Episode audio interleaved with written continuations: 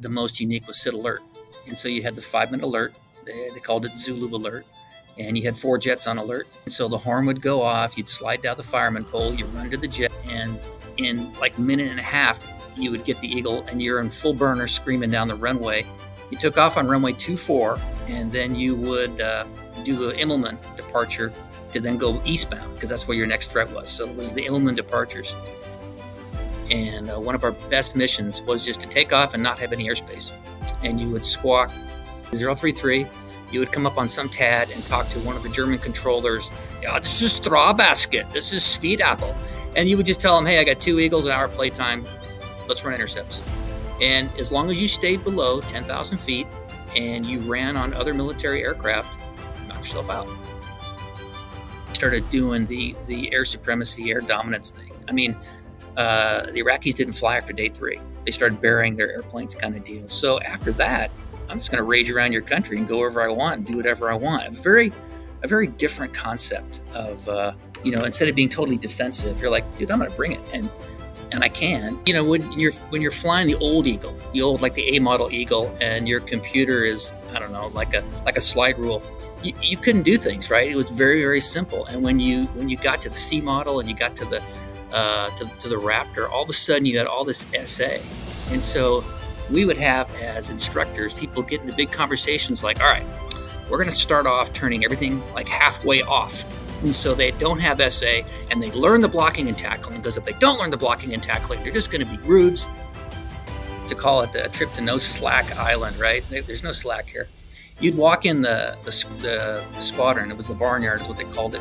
And the first thing you see is uh, on the chalkboard the number to the Betty Ford Clinic, in case you got problems. And the next number you see is the number to the Greyhound bus line, in case you need to get a ride out of here. What's up? Hope everyone is doing well. Thanks for listening. Thanks for watching if you're over on YouTube. My guest today is Colonel William Biff Mott. He started his career flying the Mighty Eagle and then wrapped it up flying the F 22. Had an enjoyable conversation with him. I think you're really going to like it. As always, thanks my Patreon supporters for making the podcast happen. If you're interested in supporting the podcast, getting access to There I Was stories, as well as some early access to content, you can swing over to Patreon. I got a link to that down below, as well as on my website, theafterburnpodcast.com. Those There I Was stories are also available to Apple Podcast subscribers and now they are available to Spotify podcast subscribers. If you're interested in that, great. It helps the podcast out. But at a minimum, everyone who has gone over to Spotify and iTunes left a rating or review. That helps the podcast get shown to more people, and I greatly appreciate you taking the time. The same applies over on YouTube. So, as always, thank you to those who have supported the podcast. I'm truly grateful. Any reviews you leave, I read each and every one of those. So, thank you for taking the time to do that. With all that being said, let's jump into the podcast with Biff. release you, runway 4 040 at 5, takeoff. Seat tied, altimeter zero eyes, we're clear for takeoff, clear for the airspace. Viper check two. Uh, my brand ramp curve at 354. So yeah, that's on. Next uh, picture 16, 15,000, Viper one targeted. Sir, thanks for joining me on the podcast. Happy to have you on here looking forward to hearing a few stories and a little about your career. Excellent. Happy to be here. Well, um, before we get rolling in, I always ask everyone for like the elevator pitch of like who they are and what they're doing and how they got there. Can you kind of give me just a little bit of background on, on you and your surmise your Air Force career because we want to dig into it and then what so, you're doing today?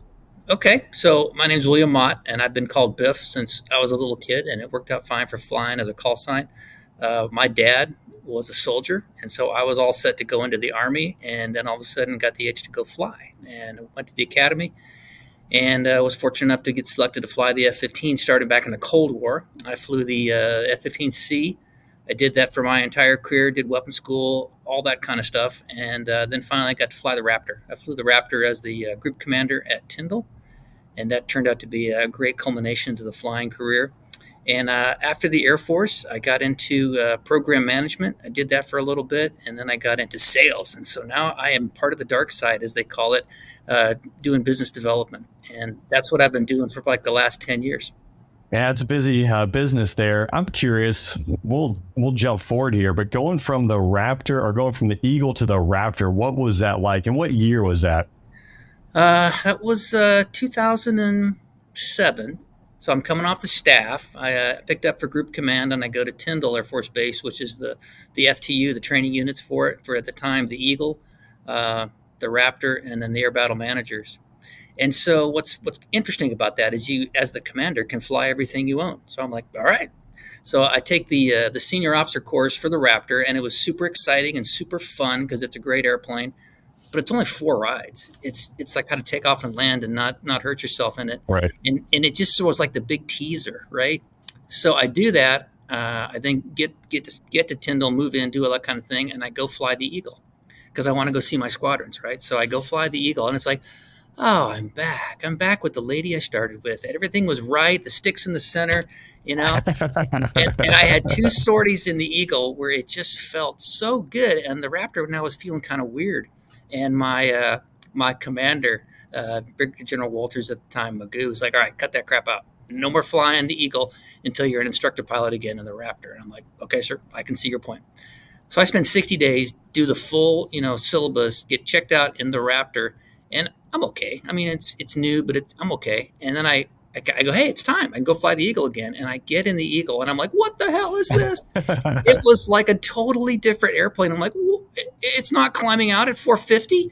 I, I can't go supersonic just without even thinking about it. This is awful. How do these guys do it? And you realize how quickly your brain trains you to what you're most current in. And it was at that point, from that point on, when I went back to the Eagle, I I had to like really get serious about all right, don't screw this up, make sure everything works. And I, I mean, like I, I went to Alaska Flag and I got to fly the Raptor in that, and I'm flying with the Eagles. We're doing the mixed force stuff, and those guys are working their butts off to kill somebody and not be killed, and you're just like. Geez, guys! Oh my gosh! Oh, this is terrible. I feel so sorry for you. You know, kill that guy, kill that guy. It was just really kind of a fun experience. Uh, but yeah, the Raptor, uh, it did everything as an Eagle driver you wanted to do it was just really cool. This episode is sponsored by Aura. How much of your life is exposed in the digital realm? I recently started using Aura, and within a matter of minutes, Aura identified over 60 data brokerages that had my personal and private information and the best thing is they automatically started opting me out of each of those data brokerages to help protect my privacy. Aura offers comprehensive identity theft protection. With Aura, I can rest easy knowing that my personal information is being monitored 24 7. Any unauthorized use or suspicious activity, and I get notified immediately so I can start taking action. Many of you know I travel routinely throughout the month, maybe five or six countries on average. Aura also offers a VPN to help protect me when I'm using public Wi Fi networks or those hotel Wi Fi networks, as well as antivirus protection to keep my devices safe. I love that I can manage all my passwords with Aura's Password Manager, which generates complex and unique passwords. I don't have to worry about remembering the complex passwords, nor do I have to use the same password for each site. Overall, Aura has helped protect my online and digital life. Aura's identity theft protection, VPN, password manager, and credit score monitoring help keep me safe. And Aura does this all from a web base as well as an app based platform. For two weeks free, risk free, go to aura.com backslash afterburn. That's A U R A dot com backslash afterburn or click the link down below in the description and start protecting your online identity today. The, the only experience I had with it was at a checker flag down at Tyndall. We are doing okay. missile shoots, and then we would do a you know, large force exercise in the afternoon or the morning. But going back and then watching the Raptors tape, you know, after seeing what I saw on my radar and then seeing what they saw, I was like, well, this this is not even fair. Now I know what you guys are just doing, just out there, just slaying, shooting, shooting, shooting, and I'm just like, I hope I get a radar contact, and oh, I'm just getting jammed, my face jammed off. This this really sucks. What? Yeah. Oh, did the Eagle at that time have an AESA radar or is it still a mech scan? So, I mean, you're really going from the Nokia phone to the iPhone. Jumping it, it really was. It, it, it, was it was just amazing of how little SA you had in an Eagle uh, versus versus the Raptor and how much you had to worry about getting spiked and all that kind of stuff. You know, it was just it was just really interesting. Uh, we were doing the first B coursers going through, and the whole command was freaking out. You know, these this guy, these guys are getting this 9G aircraft, single seat, blah blah blah. They had a very long course. They went to Luke and did Viper stuff just to you know do all the, the stuff that's hard. And uh, it was interesting to see that these uh, these these eight guys, I think they turned into Supermen. I mean, I swear they like went right to mission commander because they had so much SA. It was like one of my things that I never got to do was to track them down. You know, I see the old pictures from graduation and stuff like that, but I think I ran into one of them, and and I think he's in the reserves now or something like that. But I th- I think we really underestimate how quickly this generation can can take on these big aircraft. You know what I mean? Like right now in in UPT, people are worried about whether they can handle all the the T38 nuances and stuff like that, and yet these are the students that are playing DCS and they know what a single circle fight is and a two circle fight, and they've got hours and hours in virtual reality simulators. It's like you know, I think it's just different, you know, because in my time it was a different experience. You went from you know playing with Tonka trucks to to flying fighters, and I think this generation because they got their iPhones, there's so much. It, it, doesn't shock them as much. And I've actually I've actually talked to people uh, like lieutenant colonels and stuff like that who deal with training, and they they don't want to give the students as much as I think they should. And I go back to my experience in the Raptor.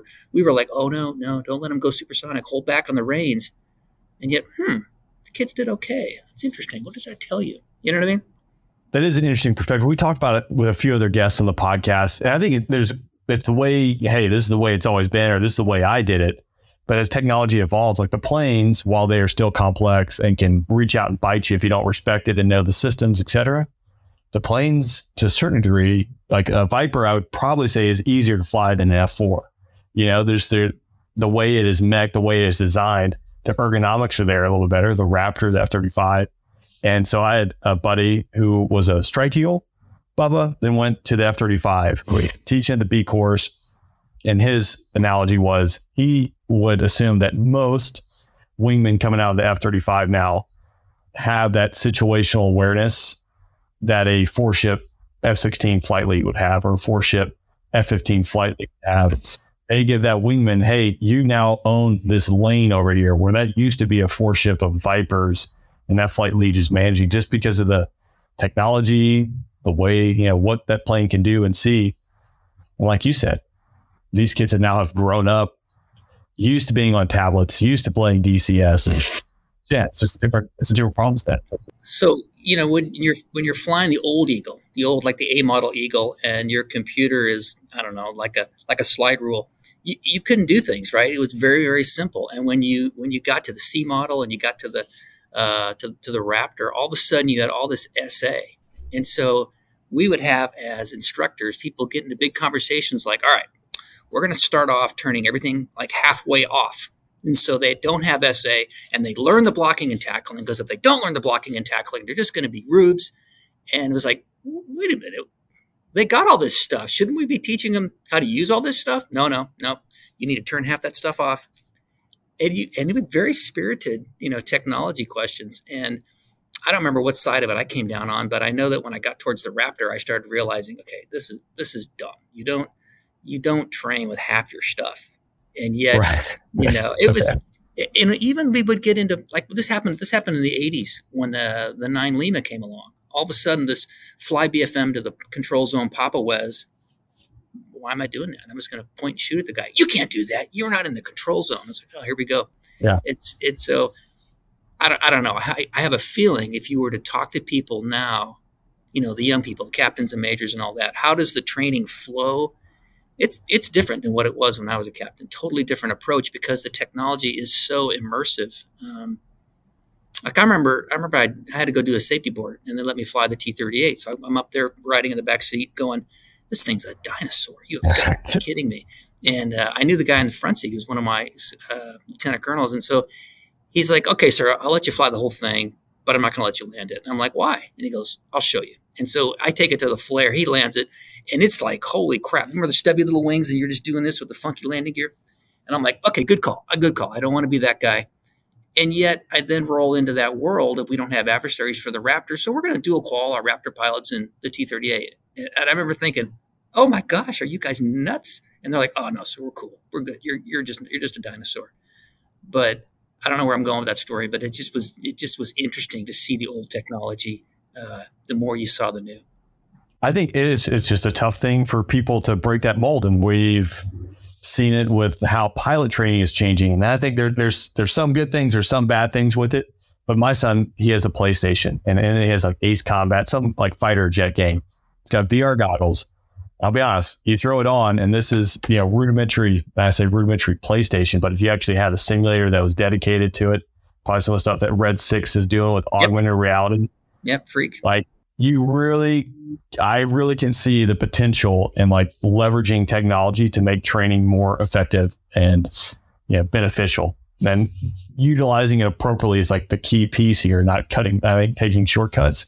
But I mean, man, it is a game changer when you can go out there and actually fight the way that the plane is designed to fight. You can turn on all the technology, you're not turning things off, try to make it tough like it used to be. And I always think too, you know, again, I had Emerald Fox uh, on the podcast, uh, Kevin Sterling Gillum's another Navy guy. These love the, love the Navy brethren. I always find it funny though, but like, they all know the number of traps they have, and rightfully so. Oh wow! Like I wouldn't I wouldn't want to land on a boat. I've said that, and I'll I stand by that. But um, hearing the discussion, like if you had the technology to make it easier to land on a boat, and now while you need to know how to do it, and you could spend if you had to spend ten sorties to figure out how to land on a boat, but now the technology allowed you to spend five, and then you can use that technology to help you. You can spend the other five sorties going out there learning how to employ your machine to That's kill things. You're just crazy, man. It's ins- insanity. But I mean, so so one of my good friends is Spock Bynum, and uh, Admiral Bynum flew with us in uh, La- at Langley when we were doing uh, Southern Southern Watch or something like that after the Gulf War. But Spock's a Super Hornet guy and all this experience, and you talk to him about coming aboard ship. Uh, you know, he let he got a bunch of us out on the Independence to watch the thing uh, land, but you know, they go to the T 45 and then go fly off some aircraft carrier in the Gulf and they get their training that way. And there you go. Now you're ready to go to the, uh, the RAG. They're actually thinking about not landing the T 45 because that training doesn't apply to the technology of the F 35 and the F 18 Super Hornet coming aboard. So, talk about a major leap for the Navy to go, wait a minute, we're not going to go to the boat anymore in training until we get to our major weapon system. That's heresy. But no, that's reality because it, technology is changing. You know, Spock would talk about coming aboard with no HUD. He goes, "That's a sporty little game," and uh, you know he did that for most of his time. And he says nowadays you just like like like the Raptor or the Viper, you put the thing on the thing and you fly the thing at the right number pitch ladder degrees, and boom, you're there. So anyway, you're right. Technology changes, and it's been fun. At my current job, uh, I sell flight simulators, and I do the VR goggle stuff and all that. So really into what's going on at Pilot Training Next and how that that's all training. And it, it is fun to watch all the technology and be really cool about it, but then go, I'm old school. I think you just got to fly your butt off. And uh, they're like, no, no, no, no. Shh, you don't understand. And uh, anyway, it's, it's fun in, in, the current role I have to try to look back and uh, and see how things are changing. You know, now guys are getting their wings after T6, right? They are, yeah. And the, so this that's the part where I, I like, eh, I don't know. So I, I'm not in the I believe button uh, on that just yet because I'm skeptical of like, why are we doing that after T6s? Now you see they're doing T1s and simulators only. I think, uh, was it, is it Redbird that is doing it? You guys are doing it. Okay. So we need to, we, we need to talk about this because uh, I'm curious to, you know, be smarter about it. But that, that piece with, I think the argument from, you know, probably you, me, got old hats, if you will. I say that loosely, but you can't replace airmanship by just cutting out flight hours and doing simulators. No. But I do think, you know, seeing some of these simulators and the technology that exists today, you if you went through instrument training, contact training, if it's a weather day, you're able to go over to the simulator mm-hmm. and train. It's not a syllabus deviation. For those don't know, it's like if you did something like that back in the day, the two stars getting briefed on why Lieutenant so and so got a extra sim that wasn't in the syllabus. But if you leverage that technology to make better pilots, in the end, you're going to one make better pilots, I think, and two, you're probably going to save some money down the road when they don't hook their instrument ride because they got to practice in a, an environment that was on the ground, relatively cheap, and relatively immersive. So curious. So, you, so can you talk to about the the, the T one training and how is there is that you guys, or can you talk about the simulators and kind of what, so, yeah, what's going? Yeah, I, I, I, work for SAIC, and, and that you know we're the one of the giant defense contractors, and that's our little business area that we're working on. Um, Air Force gets a bill for the T1. Hey, you got you got to update it. You got to make it new. And the Air Force is like, oh my gosh, I don't have money for that. I want to put money into F-35s or some sort of more combat situations. So they've they said Let, let's try to make what we were doing in the T1 the T1 simulator. So knock yourself out. So you put the goggles on, and it's mixed reality. So you can still see your hands. You can still read your lineup card, and yet everything outside the windows is virtual. So you can you can see your, your co-pilot and do your thing with him. And the thing is three degrees of motion. So when you, you shut down one of the engines, you get the yaw and it wiggles when you hit the ground and all that. And it's it's gone through like the prototyping phase. They put some students through it and they're like, guess this kind of works. And the, the trick is is when when these guys in the in the, the heavies go through the T1, their next aircraft is the C-130. C-130 is going to be like 16 simulator rides and two sorties, and that's it. So it fits really, really well. Um, I don't, I don't see this replacing, you know, fighter stuff because we got to go upside down and all that. It's really, it's really a pain. But I think what you're seeing is the the recognition that simulation can better prepare you when you actually do get in the jet. You're not just, holy cow, how do I program the radio? Uh, that was that was the thing back in the Eagle. We had Have Quick, and you had to like use both arms and do this kind of garbage. but I think it's I think it's changing. And one of the analogies that I'll make to the simulation world right now is that when I was at UPT or a lieutenant trying to learn to fly the Eagle, chair flying is what you did. You know, today, tomorrow, you're doing ACM, and you would sit there and strap on your your in-flight guide and your checklist, and sit in a chair and imagine it all. And you that, that's how you got ready for it. I remember doing that for flight lead upgrade because they're like, all right, look, you have been on the wing and now you got to take a, a, formation to the airspace. Have you thought about that in a long time? Nope, I don't even know what the departure is. And, right. uh, and so you would chair fly dumb stuff like that. So I really think what you're seeing now is this this lightweight simulator stuff becoming chair flying and it's going to gain acceptance as it grows. And I also think that eventually the technology is going to really affect what people do like like can you make a better red flag? Can you make a virtual flag? I bet you can. You know, I bet you I bet you it's coming. And it's it's like it's it, it has to happen and it's and it's coming. I, I think people have to figure out the smart way to do it. So you don't have the this is terrible. We're losing all of our airmanship because uh, it's a, it's a reality. But uh, like, look at it this way: when I went to Bitburg, we had a simulator. It was a full motion. I swear it was made by Goodyear, but it was probably made by Boeing or whatever. But they had like a Goodyear sticker on it, and uh, you could only do instruments in that. That's all you could do. You could you could fly and do instruments. There was no visuals. We could run a radar intercept on a single target, and so everything I learned at Bitburg was in the aircraft. There was nothing in the simulator, and uh, even weapon school in, in, the in the in the early '90s and the 2000s when I was the commander there, there was no simulator. Do it, go fly. And so that's why I think it's it's there's resistance in the community to go. Wait a minute, but it is changing. It has to change. Yeah, we're super resistant to change. Just looking at like our personnel system, like yeah, it's it's super it's super painful to, to make any of those changes. But on that note, it's like we're talking about if you went out and did a seed sortie or a DCA sortie in the Viper, you get maybe one vol, maybe a vol and a half on a training sortie, maybe. Mm-hmm. And then, know, depending on what kind of adversary area you can put up, you know, you might only have two red air and they're regenning constantly trying to generate a, you know, a picture. But in the simulator, you can go get two full looks, two vols, so 25 minute periods. And the sim instructors can throw low guys, high fast flyers, walls at you. And that's really where you can start practicing, you know, target tactic flow and how, how you're going to do that. And when you go out there, so as simulators get better, Ellie gets better and better. But, you know, you gotta, get, you gotta, get some air under eh? bucket of balls. It's like going to the driving range. Great, good job. Driving range feels good. It's different when you get on the course, and you know you got to get on the on on the green. You got to you know make par. It's it's different. So they got to find the balance between doing that. I mean, do you know at the academy they got like 50 simulators? It's like what 50? Yeah, they're on the airfield. They're in the academic thing, and and it was part of my reality. What when the when the guys get to UPT, they are so much more full of airmanship than what I did. I was like, really? Yeah, I, I was impressed by that. Yeah, that's cool. Well, let's jump back. So obviously Air Force Academy, and then you go to pilot training, and then mm-hmm. to the Eagle. Bitburg is your first assignment in the Eagle. Mm-hmm. Is that right?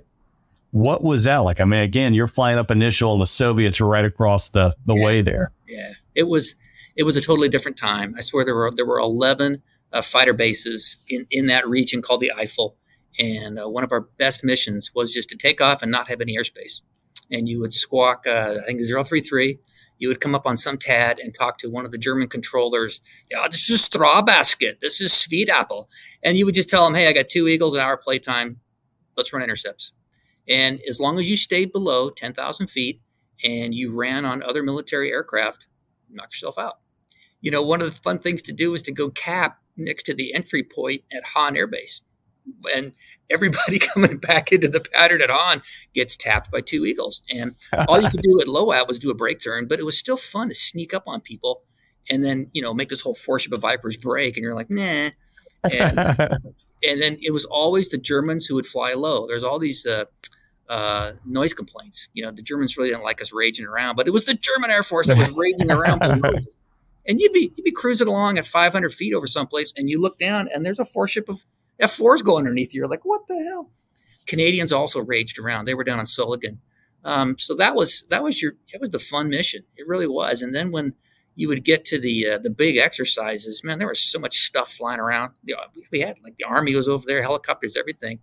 It was also a navigational nightmare because you had all these uh, control zones, uh, specialized use airspace, things like that. So you would sit there and all you would have would be your present position in your INS, and you'd pull that up, and then you'd have your thumb on a map, and you'd be like, "Oh man, please don't let me fly through something." There was no there was no situation display and all this kind of you know fancy stuff. It was it was clock to map, and I can remember being a wingman flying with one of these majors who was an A-10 pilot, and he had experience in Germany before flying the Eagle. I have no idea where we are. We're just raging around, and it's like things I haven't seen, and I swear there's factories all around us. And I'm like, "Where are we?" And he goes, I know where I am, and because he's an A10 guy, right? He's right, yeah, that, that, he's never looked up. He's just looking at the ground. Uh, the other thing, thing we did at Bitburg that was, I think, the most unique was SID alert.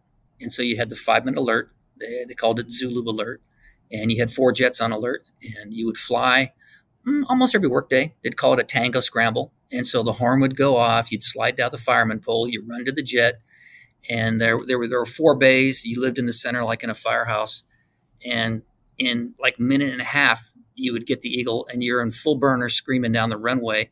You took off on runway 24 and then you would uh, do the Immelman departure to then go eastbound because that's where your next threat was. So it was the Immelman departures. And we would sit there in the flying squadron. The, the 2-2 is about halfway down the runways and we would hear the burner takeoffs. And so we knew that that was the Zulus and we'd watch out our windows because if they came by the window and you could see them with the gear up and they're smoking to get some airspeed, you knew that was going to be a good departure. They would get a good pull and get their smash. If you never saw them, they, they were above the window. You're like, man, they're, they're not going to get the knots to, to be able to do the Immelman pull. And it was it was always fun to be doing that because in the Eagle Old F100s, first you got to get them both to light. Sometimes you had to go, you know, back in, back out.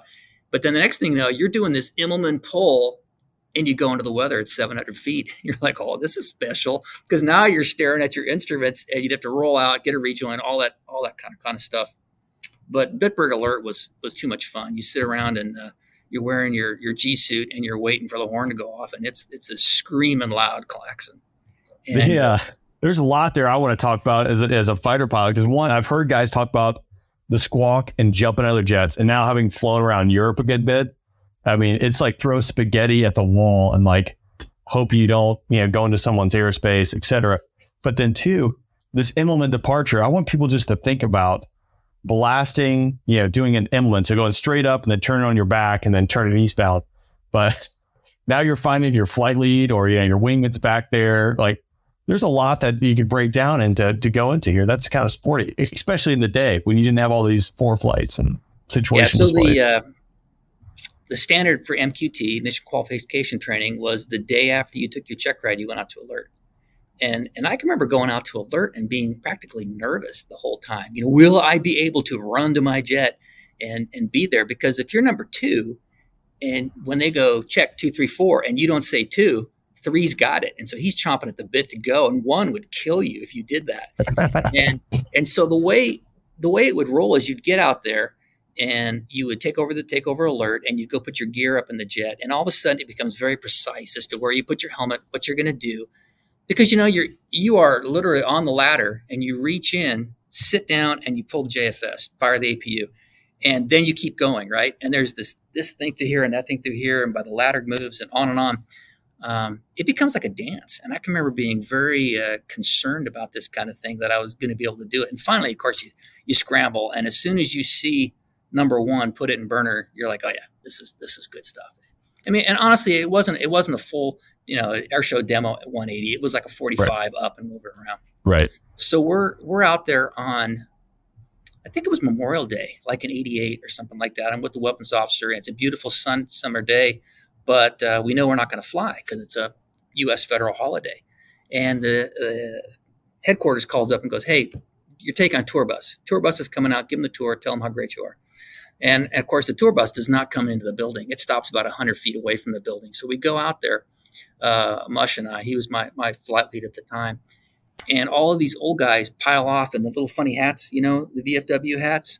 And it turns out these were guys who literally came ashore on D Day and walked all the way to the Battle of the Bulge. And they're taking their, their tour. You know, they're, re- they're they, they, they went into Normandy, they're taking the whole tour. And uh, they're, they just start telling stories just talk. And these were the guys who were in this little Luxembourg town called Echternach. And the Battle of the Bulge starts. They got run over. They got POWs. They were they were captured. And you know, the, the, the captain was like their company commander. He was like, I had to surrender. I mean, we were going to get we were going to get enrolled, and the guys are like, that's okay. We understand. And these are these are old men, and you're just getting that greatest generation thing. And uh, next thing you know, the horn goes off. I'm like, what the heck? Mush looks at me and pushes me out of the way. I hit the ground. He's in a full sprint back. And I'm like, well, if I go, I'm in a full sprint back. And so now we're running really fast to, to get back there, fire it up. Uh, you run through the checker check and you come out of the barn. And, and again, it's just a, it's an awesome feeling because a minute ago you were talking to these guys, and these guys lined up on the do not cross line and then saluted Mush as he taxied by. You know, it was it was totally amazing. And so then we're flying around. It's Memorial Day. There's there's a few Germans to go intercept. There's nothing going on, and uh, one of the American controls or groups are like, "Hey, why don't you do a flyby of our little place?" And we're like, "Okay." I can't remember what it was. It was like fan belt. They all had cool, cool little call signs. So, so we we rage to some part of Germany I had never been to. We go into uh, fingertips, so I don't get to see anything. And he like does this diving pass to go over these guys, and he comes up, and then they're like, "Well, did you see us? We were in the parking lot." And he's like, no. He goes, Well, come by again. We'll get the commander's flag out and we'll be waving it at you. And so we come back around again. And they're like, That's that's great. You guys did a good job.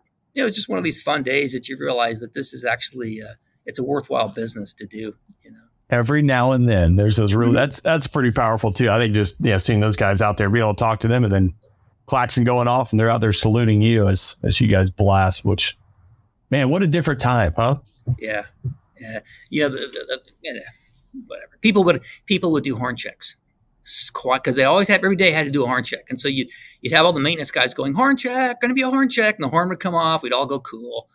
The classic was was when the uh, alert force commander would do a horn check, and then go, oh, that was just a check, guys. Sorry. After you already started running, you know, it was like, dude, just, I think I think we did that once, and all of a sudden, number four pulls the JFS, and we're like, uh, I guess we didn't get his attention. You know, it was a good. Yeah. It's the devil's in the details. That communication piece sometimes will come out and bite you. That's different, different time. So, you, and then going from, yeah, I think that that Soviet staring them down to the transition. You were in Desert Storm can you talk to me a little bit about how the dynamics of the transition from the Cold War Cold War mindset to what we are in today, but also talk a little Desert Storm and your experience there? So, so Bitburg, uh, each squadron had a lane. Each squadron had a place they had to go do their thing, and so you thought you fought the war as a two ship. That's what you're going to go do. It's time to take off. Go do your job. Uh, when you went to Iraq, all of a sudden we went back into the OCA and DCA mentalities. You know, you would you would form up with a bunch of vipers and the and the weasel guys, and you'd push north, and you'd do what what you learned to do out of red flags. And, uh, and that to me was the was the biggest change as far as that. You also really started doing the the air supremacy, air dominance thing. I mean, uh, the Iraqis didn't fly after day three; they started burying their airplanes, kind of deal. So after that, I'm just going to rage around your country and go wherever I want and do whatever I want. A very a very different concept of uh, you know, instead of being totally defensive, you're like, dude, I'm going to bring it, and and I can. And you know, now in today's war, you know, adversaries may fly against us more than likely, and adversaries have very, very complex SAM systems. So it becomes more and more difficult. But that's what you got, you know, Raptors, F-35s, the whole the whole modern uh, air forces for. But we, you know, the first thing was just getting there, right? So so we used to have a a commitment to deploy like I don't know eight eight jets and get somewhere uh, really quickly out of Langley, and so we roll in there uh, in this one morning, and the squadron commander, you know, says, "All right, you guys are all on alert, go home." And it was only like ten of us, and then uh, nothing happened, and we started like, "Hey, are we are we going to Iraq? What's going what's going on?" And you know, we had no cell phones. We had we had home phones. You, you know, a couple of the guys had pagers. You know, eventually they they call us back in, and we're like, "This is it. We're going in. Bring your bags." You know, you get your bags packed and they're like, hey, we're just going to fly the jets. It's been like two or three days. Maintenance has generated them. Let's go fly. So you, we went and did intercepts with three bags and four by four, and uh, it was weird flying with that kind of configuration because you never flew with three bags, you know, unless you were going somewhere. Uh, yeah, it's just very heavyweight airplane. Uh, so then we come back, we go a couple more days, and then all of a sudden it's like, come to work, and you show up, and the whole squadron's going, and not only the whole squadron's going, but like lieutenants are piling into back seats. We're taking everything, and uh, the next day the other squadron's going, and so that was that was impressive. And you know, you get a call. I swear, I got a call like at ten o'clock in the morning, and by eleven thirty, um, airborne rejoining on a KC ten in a, in a cell of six, and we're going to fly for fifteen hours. We're, we're, let's go. You know, fortunately, we weren't wearing poopy suits, and uh, next thing you know, we land. We go uh, into this big briefing room with this uh, Saudi general who talks about defending the border and if it flies, it dies kind of stuff. And we're like looking at each other, and the next thing you know, the uh, the guys who came over who had pilot rests because they came over on the 141s, they're airborne. And we manned that darn cap for months, sitting there, you know, just south of the border, listening to the whole thing, and then watching everybody else show up, you know, watching the 82nd Airborne show up, watch all the tanks show up, all that stuff. And then the war kicked off. So it was an interesting transition. Uh, just made you really think. Yeah, what I mean, a different world. And you mentioned something that I found curious because the episode I did with Admiral Fox, he was talking about that mindset shift that I really hadn't thought about. Where you know, I I remember I was a little kid at the time, but yeah, Saddam had the second, third biggest army in the world. Right? It's gonna I mean it's gonna be it is gonna be a fight. Yes. Yep. And he said, yeah, the initial mentality was kind of a defensive posture, and I, I think a lot of that probably comes from Cold War, et cetera, to this kind of he said it was like a, a switch that happened at some point where no, no, like we're we're offensive or we're take take the fight to them. This, this is kind of a mentality shift. Uh, somewhat interesting to me. So it is generational, right? So you know, years later, I'm at the War College and I decide that I'm going to do a paper on Robin Olds. What else would you do? So uh, right. uh, I'm I'm digging around in the archives and I pull up the the audio tape from like Blue 16 on it's a cassette of of uh, Operation Bolo let's go kill seven MiGs in, in one sortie. And it was just fascinating to try to understand it, to listen to a little bit of calm discipline, to hear their voices and to see how they do it, and then suddenly realize, hey, wait a minute, that's what we do. And next thing you know, you, you pull out this map of North Vietnam and you overlay it over the Nellis Ranges and go, hey, check it out. It's like exactly the same size. And so this whole thing about getting on a tanker and doing the Route Pack thing, going north, doing all that kind of stuff, we it's, it's in our DNA. It's what we did. We just kind of forgot about it, I think, until all of a sudden you're in uh, in a Desert Storm, and yeah, that's what we do. Like I remember they, they talked about in Vietnam how the tankers were heroes. They would actually come north and grab F4s and you know Pardo's push stuff like that. I can remember being on day three with the KC 10 at sunrise going over the tri border area because we had changed things. He wasn't going to cap south of the border. We needed more gas. Let's go.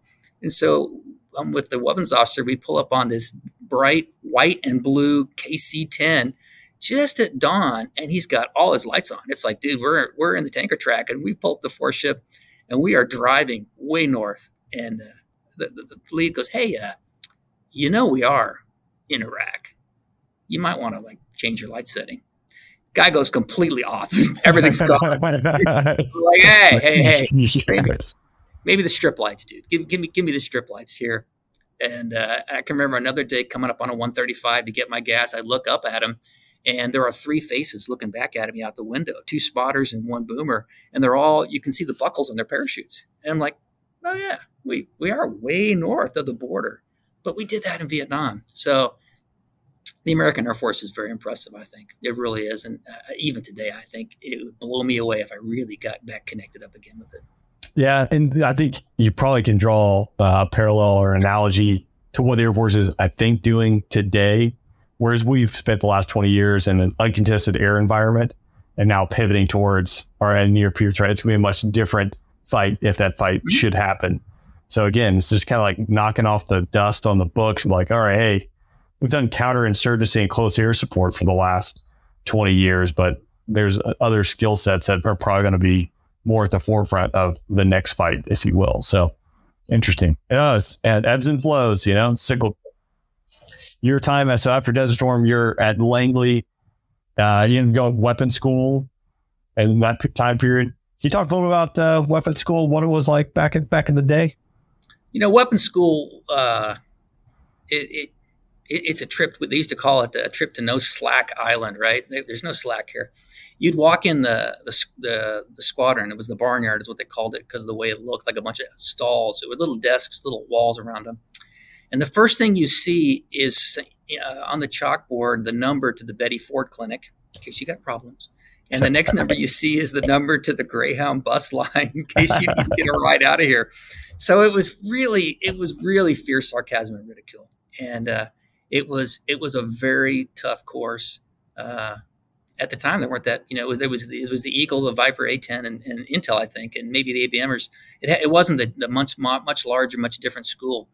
But I remember being very intimidated and very impressed. Like, don't don't make eye contact. Don't get don't get to be uh, targeted. We were in the the first class that was going to be part of the two month or two year two class a year cycle. So we had a lot of students, and so that kind of helped us out. You know, before it was classes of three and four. Now we were a class of a class of eight, and so we had we had we had Wasa. We thought we were somebody. Uh, was it class before that? Was it a four? Was a course shorter with three or four? Students? Yeah, yeah. They they increased it because they wanted to do more and more integration. That's why we're in the six month model now. This was this was a long time ago, but uh, you know, it's funny how you remember back at it. Like there were a lot of majors that were instructors, old crusty majors. Ooh, those guys were probably 33, really experienced. Yeah. And, and, and I loved every one of them and I feared them at the, at the same time. Uh, you know, the BFM for an Eagle driver is the rite of passage. You get, you got to get past BFM. You're, you're not just going to pass BFM and move on. And so, of course, I hit my, my Waterloo at offensive BFM. Not, I don't even make it to defensive BFM before, hey, this isn't going well. And my problem was I was very aggressive. I wanted to kill the guy now. And it's very bad to be that way because you fly a tight wire, everything's cool, you kill him quickly, but if he's any good, mm, you're neutralized. Life's not good. So I'm flying with uh, with Tex Merrill, and he was uh, he had a star, man. He was extremely experienced pilot, and he says to me in the debrief, uh, "Is this a fair assessment of your performance?" And I'm like, "I guess, yeah."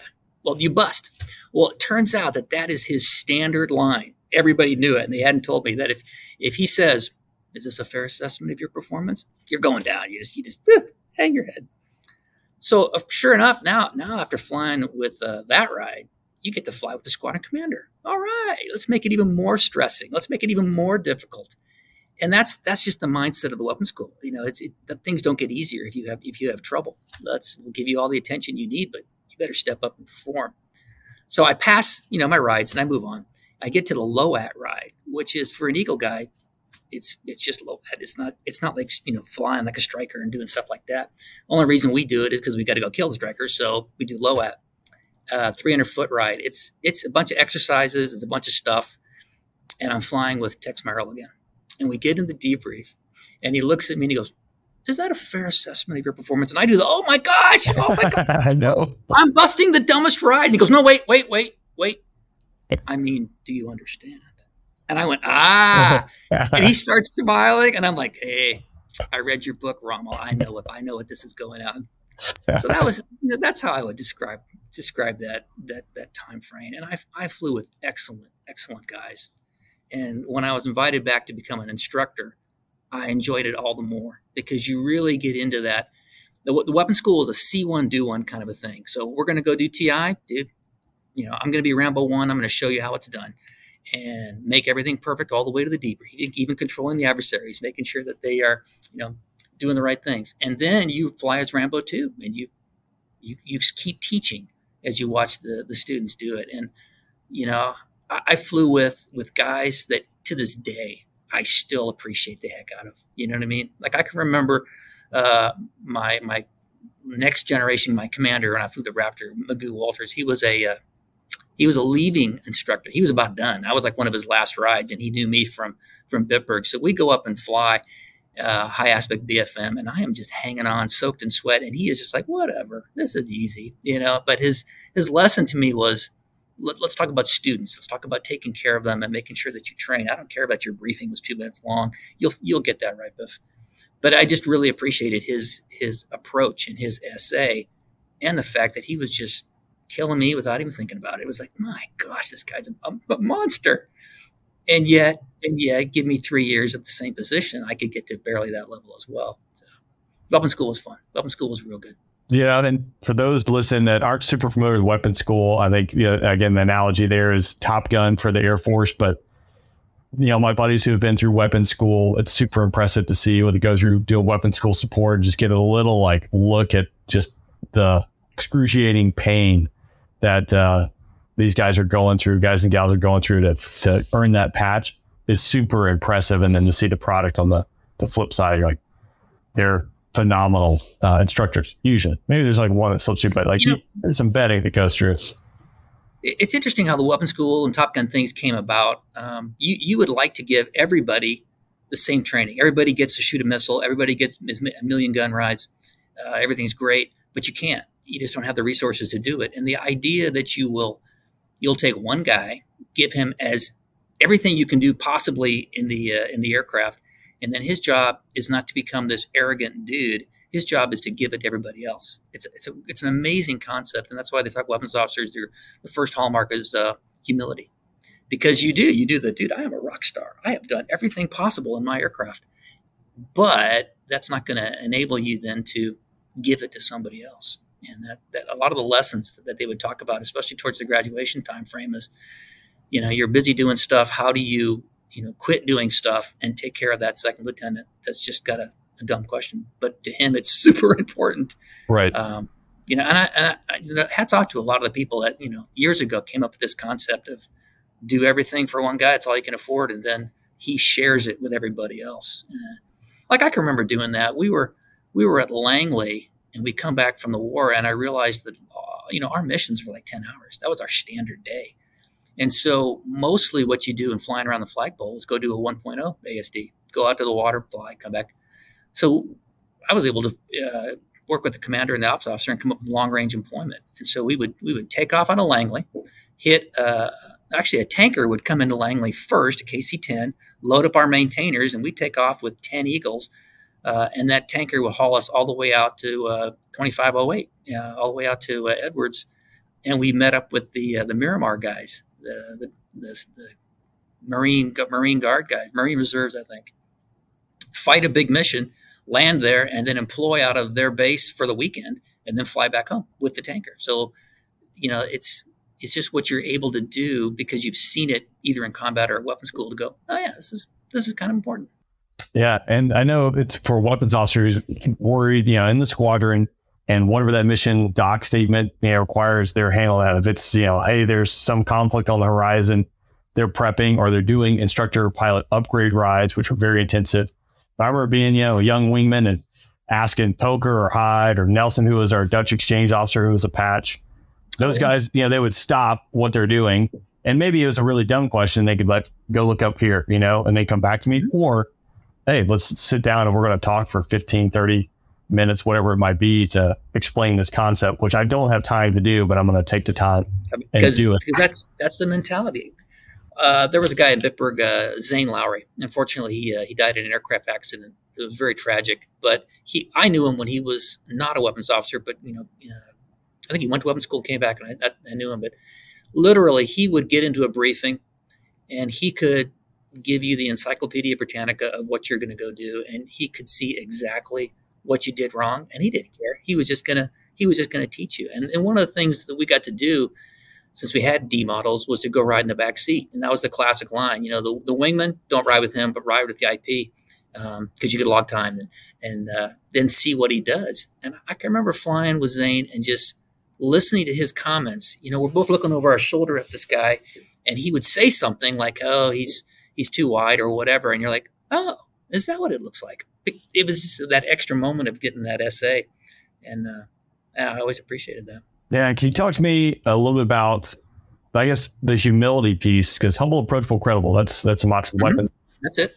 And uh, you know, the Viper, the 16th. I don't know if it's still there, but I remember seeing it. They had the Dos Equis sign, the triple X. So they would light up the X's because someone was always on two X ride. But yeah. the spread and and this goes from pilot training and then just ramps up throughout, you know, the B course to weapon school. But yeah, if you bust a ride in pilot training, depending on where it is in the phase, it might trigger a ride with the DO or the commander. Or yep, it might yep. it might probably starts with the flight commander, and as you bust that ride, then it's going to trigger one with the DO or commander. But then later on, like if you burn that early, like it's automatically like you bust one ride into phase, now it's right to an 89 ride, as we call it, to yep. ride with the commander. And then, you know, if you bust that, you're out the door. So, and then they go into the B course, same guy who is on an X ride and then a double X ride. Like the stress and the pressure just increases. But it seems like weapon school, well, maybe just like someone's always on a double X ride. That that stress and strain that it okay, if I screw up tomorrow, I'm out the door. Can you talk to me a little bit about that, how that works? So you know, all pilots have to figure out their their stress as they approach check rides or you know do whatever, and they got they got to figure it out. It's just part of part of the course. What I remember back to is seeing that that that one eight hundred Greyhound bus line phone number on the wall was was a way of of getting you kind of numb to it. You know what I mean? I mean, like, dude, you are two rides away from going home any day. We could, you, that's it. It, it. it is possible, and I found that at weapon school, it became perfect for me because I was always a high stress kind of a, uh, a young young pilot. But at weapon school, I suddenly realized that every ride is a check ride. Every ride demands that kind of stress, and slowly, it did, it didn't bother me. You know, hey, you're gonna go fly the commander. Yep, yes, I do. You know, it, it, it doesn't bother me, and I it, just little bits and pieces of my career would uh, would do that for me, right? So, so like uh, you know that weird time frame when you're you're a very high hour wingman and you want to become a flight lead. You think you're you're perfect and all that kind of stuff, and you're ready to go. I'm I'm taxiing back in in Incirlik, and the radios aren't working. It's hot. I'm annoyed. I can't believe this. I take my helmet off. I can't stand listening to the babble anymore. And I take my helmet off as I come down the final parking ramp, turn the 90, boom, park in my slot. I'm going to be shutting down in a second. I got earphones in. I'm just frustrated. And so I'm sitting there, my helmet's hanging there by the HUD, and I casually look over to the eagle next to me. Excellent. It's the wing commander. So now, what do I do? Do I quickly throw my helmet back on? Do I leave it off? Do I quickly wave to my crew chief? Shut down, shut down, shut down, shut down. I mean, if, if you put the helmet back on, you're a loser. And it's like, I don't know what to do. I, I, I, so I sit there, shut down. Man, now I'm stressing. You know, grab my 781s, go back inside. By the time I hit the ops desk, the wing commander has perfectly timed his radio call to call in and go, "Hey, get me, get me. Uh, this is Eagle One, get me Stinger One, my squadron commander." So now I'm like, ah. I'm, I'm, I still got like my, my, my stuff on. I'm trying to find my squadron commander before he can answer that radio call to tell him, dude, it was me. I had no helmet. I swear I had a hotspot. Blah, blah. And and of course, the squadron commander looks at me and he's like, "You're an idiot." But sure enough, he gets on the radio and he's all humble pie. You know, this is Eagle One. I want to know why Lieutenant Mott thinks he can taxi my Eagle without a helmet and blah, blah, blah, blah. And I'm just melting there. Everyone at the ops desk is like, ooh, don't make eye contact with him. Squadron commander is just doing the, oh, yes, sir, yes, sir. Three bags full, sir. Yes, sir. We'll take care of that, sir. Oh, goodness, goodness gracious. And uh, Fang is, is the commander takes me in a room, does does does his business, you know, lectures me or whatever, and says, you know, we, sh- we shall speak no more of this. Next day, what does Fang do? He puts me as the wingman to the wing commander. Okay. so now I show up at this thing, you know, and I give him the weather and the NOTAMs or whatever, and he looks at me and he's like, well, that's all good there, Biff, but do you think you can keep your helmet on today? Yes, sir. Yes, sir. My helmet's going to be on, chin strap. You got it, man. I mean, this it just that I was just it was crack up. So now I'm flying on its wing. We're en route. I uh, I think I do the battle damage check, and uh, I'm expecting him to give me the push. Go out, go out to spread. We'll fly back in Like He doesn't. He leaves me a fingertip. You know, whatever. You're just a dumb lieutenant. He proceeds to drop his mask and smoke a cigarette. and I'm like, what the hell? You giving me crap? It was just, it was so much fun. I, I love the hell out of him. He was an old F4 guy. And, and I'm just sitting there looking at him and, and he's just smoking a cigarette. And so what we do? And I'm like, point taken, sir. I will, I will not do this again. so maybe, I, I don't know, maybe that's, maybe that's a little bit of humility, but also a lot about the community about it's, you play hard. It's very serious. Uh, that's awesome. One a different, I mean, one a different time. But stuff, it still translates to today, and you just kind of get. Uh, I think so. Yeah, you get. I think so. We're still people, right? We're yep. still people doing these things. Absolutely. So, weapons school, and then you're back to Langley as a weapons officer, or what was yeah? I went back to I went back to Langley for uh, another year and a half, and I went back to weapons school as an instructor. Okay. Did that for three years. Um, super good time, and then uh, back to the staff and then I'm like, all right, let's let's let's get it. Let's go be an ops officer. It's that age, Lieutenant Colonel Mott, and uh, I'm up in Alaska talking to the OG, like, hey, I'd really like to come here. Alaska would be a great place to fly. I used to be in Alaska. And Blah, you know. I got nothing for you, Mott. I got nothing. There's nothing here. Not going to happen. I go back to my queue, my hotel. My phone rings. It's the commander at weapons school. Hey, Biff, what are you doing? No, I thought I was coming to Alaska, but I guess not. He's like, well, why don't you come back out to Nellis? And I'm like, no, you know, you only do one tour. He goes, oh no, you you come back. You come back to be the ops officer. It'll be good for you. I'm like, okay. You, you never turn them things down.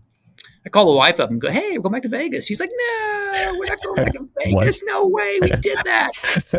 and I said, well, sorry. So she hangs up. She's not happy. And uh, we go out and have the greatest assignment.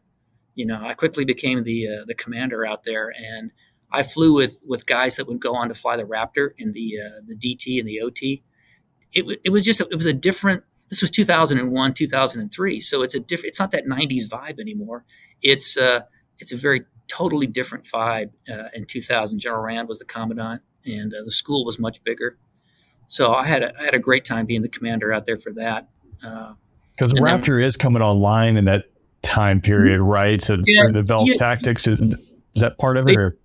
they didn't they didn't need lieutenant colonels at the time they needed captains and majors to figure out what to do with it. And so, you know, I think there were like eight guys. Corky was one of them. Uh, Fumez is another one of them. They go out. They are figuring out what to do in the Raptor. You know, this is the this is the phase when the test pilots have done it all and they've said it's good. Now let's go figure out how you're going to employ it. And so you go out there and do that uh, developmental test uh, to operational test.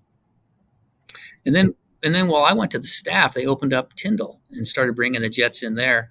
And when I finished up my next staff tour, I got a chance to go back to Tyndall. There you go. Now it's my turn to get into the Raptor a little bit late, but it was, it was super fun.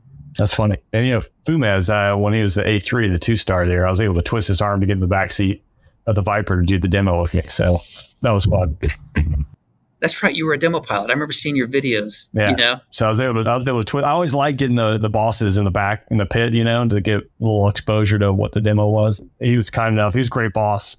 Yeah, you know, boss, the boss, the boss. But uh, you know, get a little Viper, yeah, we, Viper demo appreciation. We had the Eagle demo at, at Eglin when I was there, and I got to I got to be the safety observer for that. I thought it was awesome just to watch the whole thing. I really liked the the Raptor demo because the Raptor demo maneuvers. You go out on an AHC ride and you're doing the pedal turn. You're like, yeah. And so it was. It just kind of dawned on me. It wasn't. It wasn't like a heroic effort to go fly the Eagle demo and just be, you know, you know, crazy. With the Raptor demo, it's like, yeah, I'm a pilot. I can do that. It, it just had a different ring for me. Uh, and I still like watching the Raptor demo. I, I think, think if awesome. anyone doesn't like watching the Raptor demo, they can just get out because I mean, yeah, exactly. it, it, it is impressive to see what that plane can do, and then fighting it.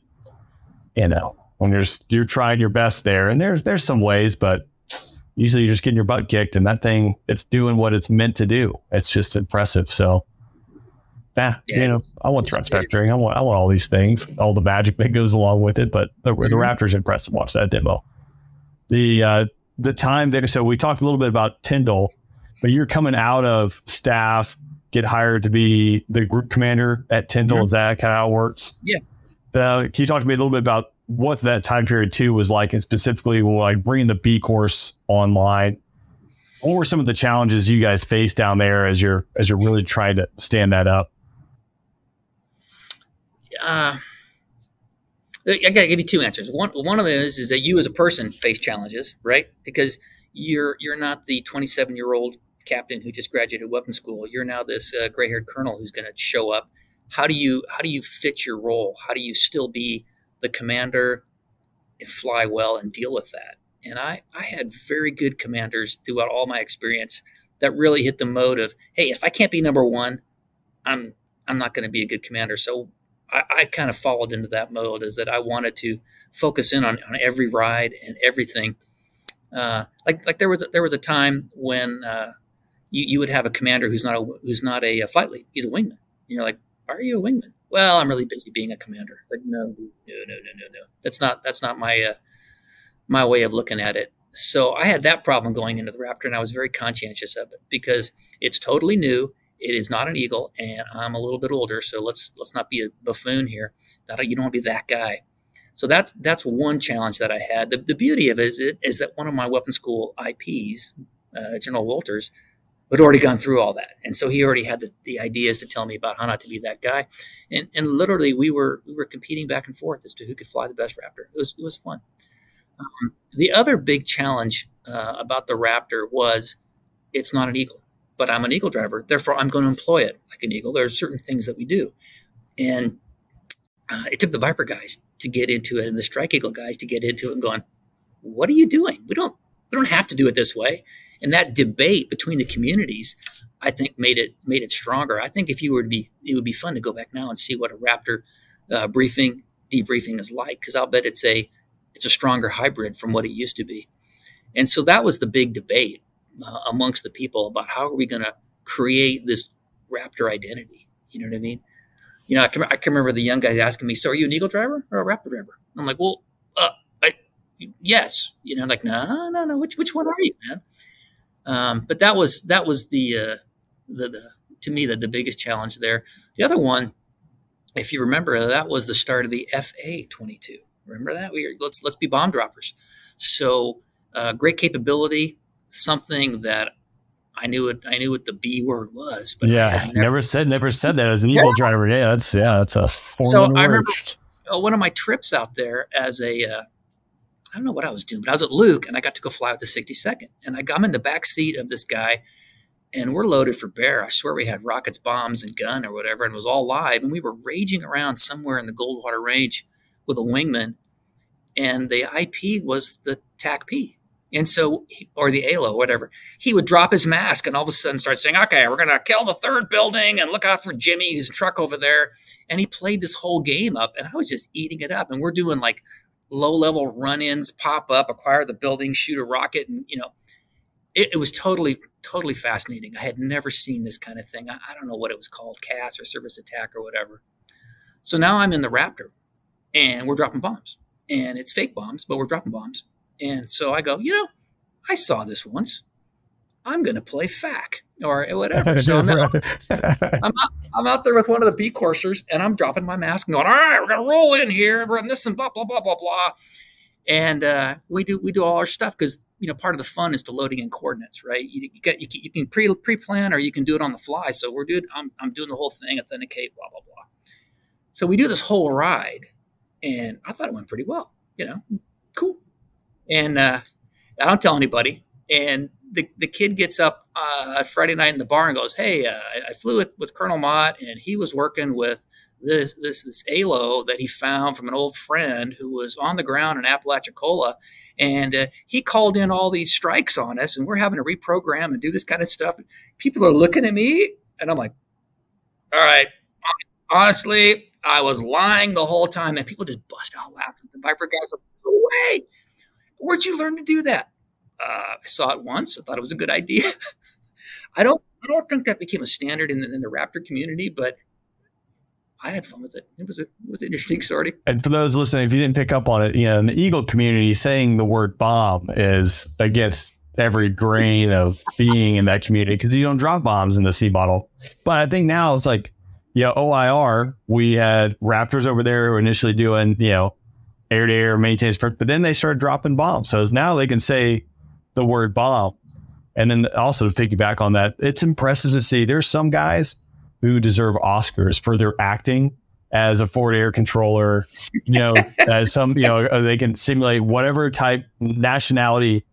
That's right. At. British accent, yeah. Australian oh, accent. Oh yeah, whatever you need them to be, and they're just pretending to be that person on the ground, you know, helping their student drop bombs or whatever it might be. So, again, there's some guys I think that that's probably where they spend the vast majority of their time.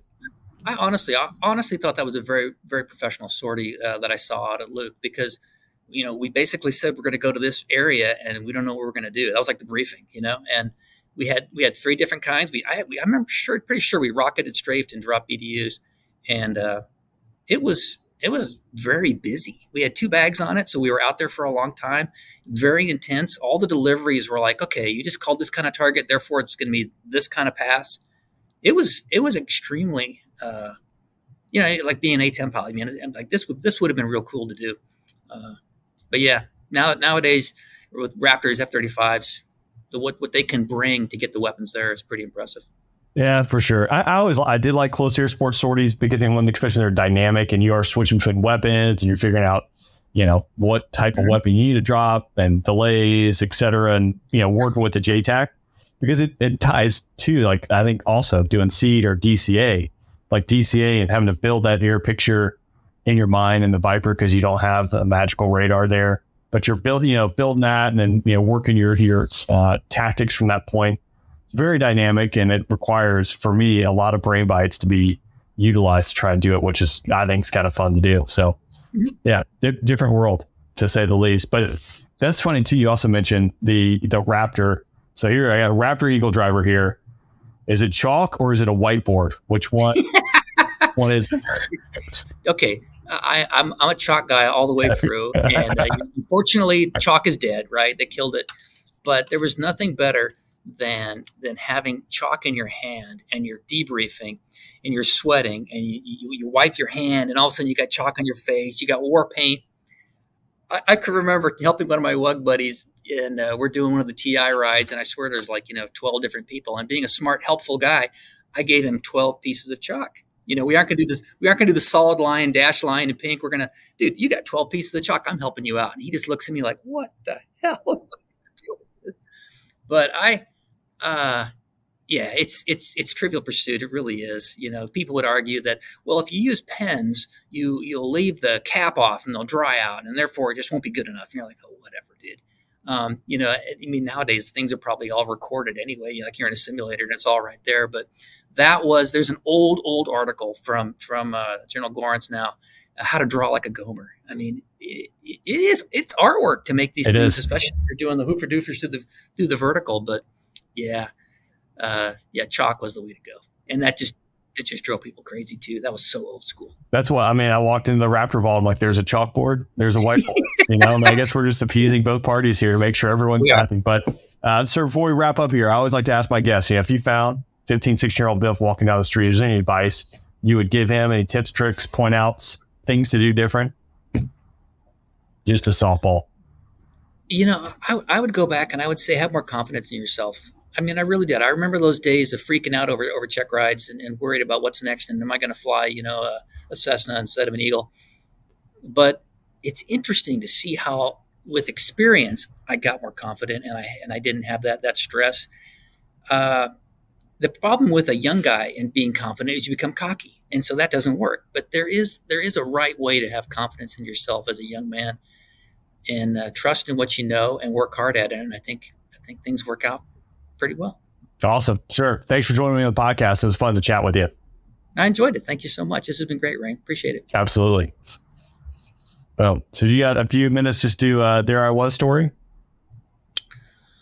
Yes, I've been thinking about it since you got that that Viper on the picture back there. I can remember uh, Desert Storm was all about air refueling, right? Because you you had three bags, but you'd go up and then you're flying ten hour ten hour sorties.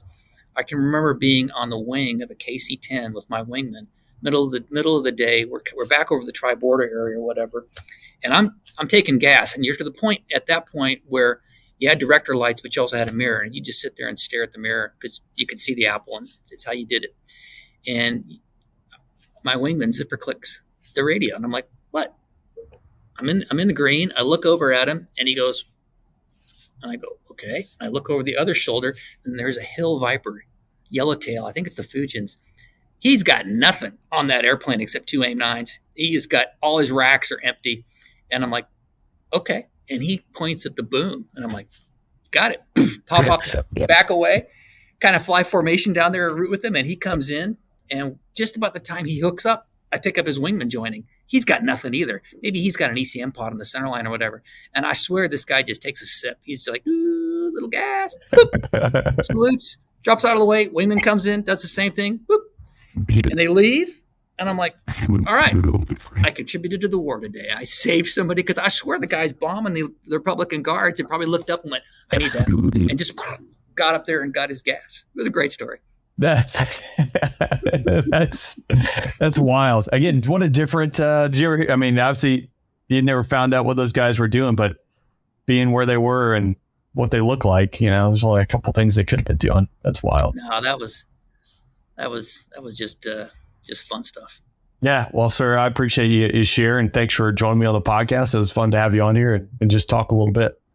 You too, Rain. You got a you got a very good podcast. It brings up a lot of ideas. I mean, now I'm all pumped up and ready to go work on simulators, and uh, that's awesome. You know, little little bit of nostalgia is really really good. And uh, I will. I'll send you. I'll, I'll, I'll, mention this to a couple guys, a couple of the guys that I respect, who I think would be uh, be really good for you to talk to. Like Mike Hostage would be good because he was yeah. he was there in the war with us. Uh, General Looney for sure because he's a total uh, like commander leader kind of guy, just real intense kind of guy, and uh, it'd be good.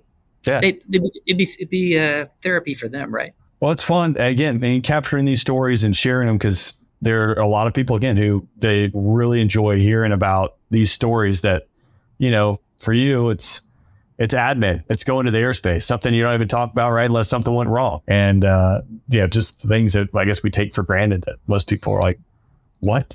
I, yeah, I have no I, idea.